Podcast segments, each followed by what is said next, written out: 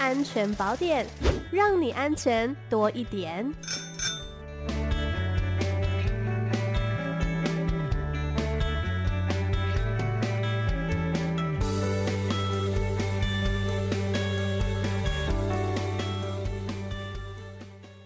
好，我们今天呢要来跟大家哦分享的是关于反诈骗的一些案例宣导哦。今天邀请到的是苗栗县警察局头份分局的林正明巡务佐，你好。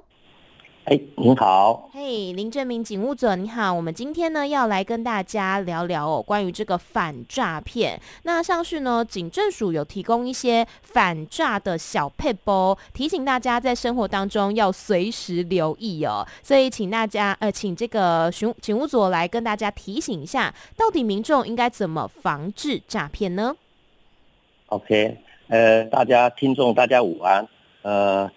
就是说，我们警政署有提供一些反诈骗的小撇步，就是第一个，不要随随便便的提供个人的个资给予他人，嗯，陌生的人。如果说身份证啊、账号、卡号，甚至密码等。第二个就是不要听从别人，只是就去操作 ATM，嗯，要记住，就是我们 ATM 就是提款机啊，只能转账出去，不可能把钱转。转进来到你的户口里面，啊，记住，这就是说账户只会转出去，不可能转进来这样子。没错，而且刚刚讲到，其实个人资料哦，不管是说你的这个身份证字号啦，或者说你的银行账号、卡号、密码等等，这些呢都是非常私密的东西，不可以随便给别人哦。那像现在也是很多人会接到一些奇奇怪怪的电话啦，或者说来路不明的简讯，这样子应该要怎么处理呢？呃，如果说要利用信用卡及金融卡背面，就是说你如果说接到这些电话啦或简讯，直接跟金融卡、信用卡的后面银行直接拨打他们的联络电话，或直接查号台一零四或一零五，甚至我们警政署防诈骗专线一六五查询，千万不要听从那个电话指示。或以简讯所留的电话号码跟歹徒联络。嗯，除了要提醒民众保持警戒心的话，我们也是跟国内的各知名的 App 业者啊，那些携手合作，透过电话资料库，将可疑的电话、疑似篡改号码的来电等进行分析。一同防范呃电话诈骗这样子。嗯，没错。不过我们其实，在新闻上面有时候还是会看到说，哎，有些民众啊被骗，是说呢，对方说他是什么呃某某单位，然后说呢你的资料外泄了，或是说你欠缴了信用卡费，造成民众的恐慌哦。那像是我们接到他们这样的说法，我们又应该要如何去应对呢？呃，这首先就是要利用一零四或一零五啊。或警政署的防诈骗专线一六五查证对方的身份，嗯，绝对不能听从他人的指示办理或约定的语音啊、转账啊或汇款，把钱转到伪称的安全账户或陌生账户。嗯，是刚刚讲到呢，有所谓的安全账户，那还有另外一个，其实叫做警示账户。什么叫做警示账户呢？所谓的警示账户就是。法院及警调机关为侦办刑事案件的需求，啊，通报金融机构立即冻结的账户，账户被冻结后，所有的交易功能都会暂停使用，嗯，汇入的款项也会被退回，是，所以说金融机构必须接到法院或警调机关的解除通报，才能恢复这个账户的正常交易功能。嗯哼，那假设说，哎、民众啊，他发现说，哇，自己真的受骗上当了，他应该要怎么样去申请，才能取回警示账户内的余额呢？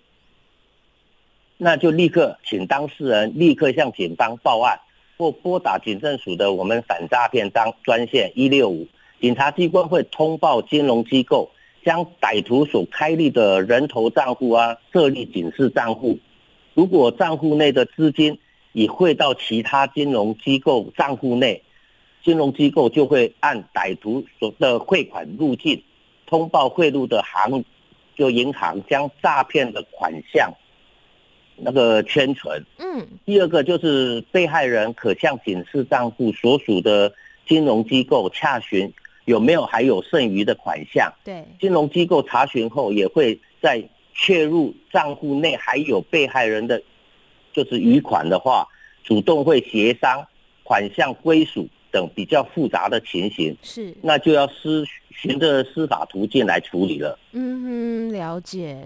那如果说呢，民众是他的身份证哈被这些诈欺集团盗用，然后导致说他被列为警示账户的话，要怎么样才可以去撤销这个记录呢？那就要请原来的通报单位、警调单位啦，或金融机构查明具体的通报内容、案件内容。并出具相关的证明文件，嗯啊，以便更正来或撤销警示账户的记录，这样子。嗯哼，是，所以希望大家都是不要上受骗上当啦，不然后面还有好多的程序要跑哦。那关于这个这个电话诈骗呢，我们要防止它嘛？有没有什么样的口诀可以来提醒大家呢？那就要谨记所谓的三不三要，嗯，是哪三不？或三要呢？三不就是不不随便提供个人资料。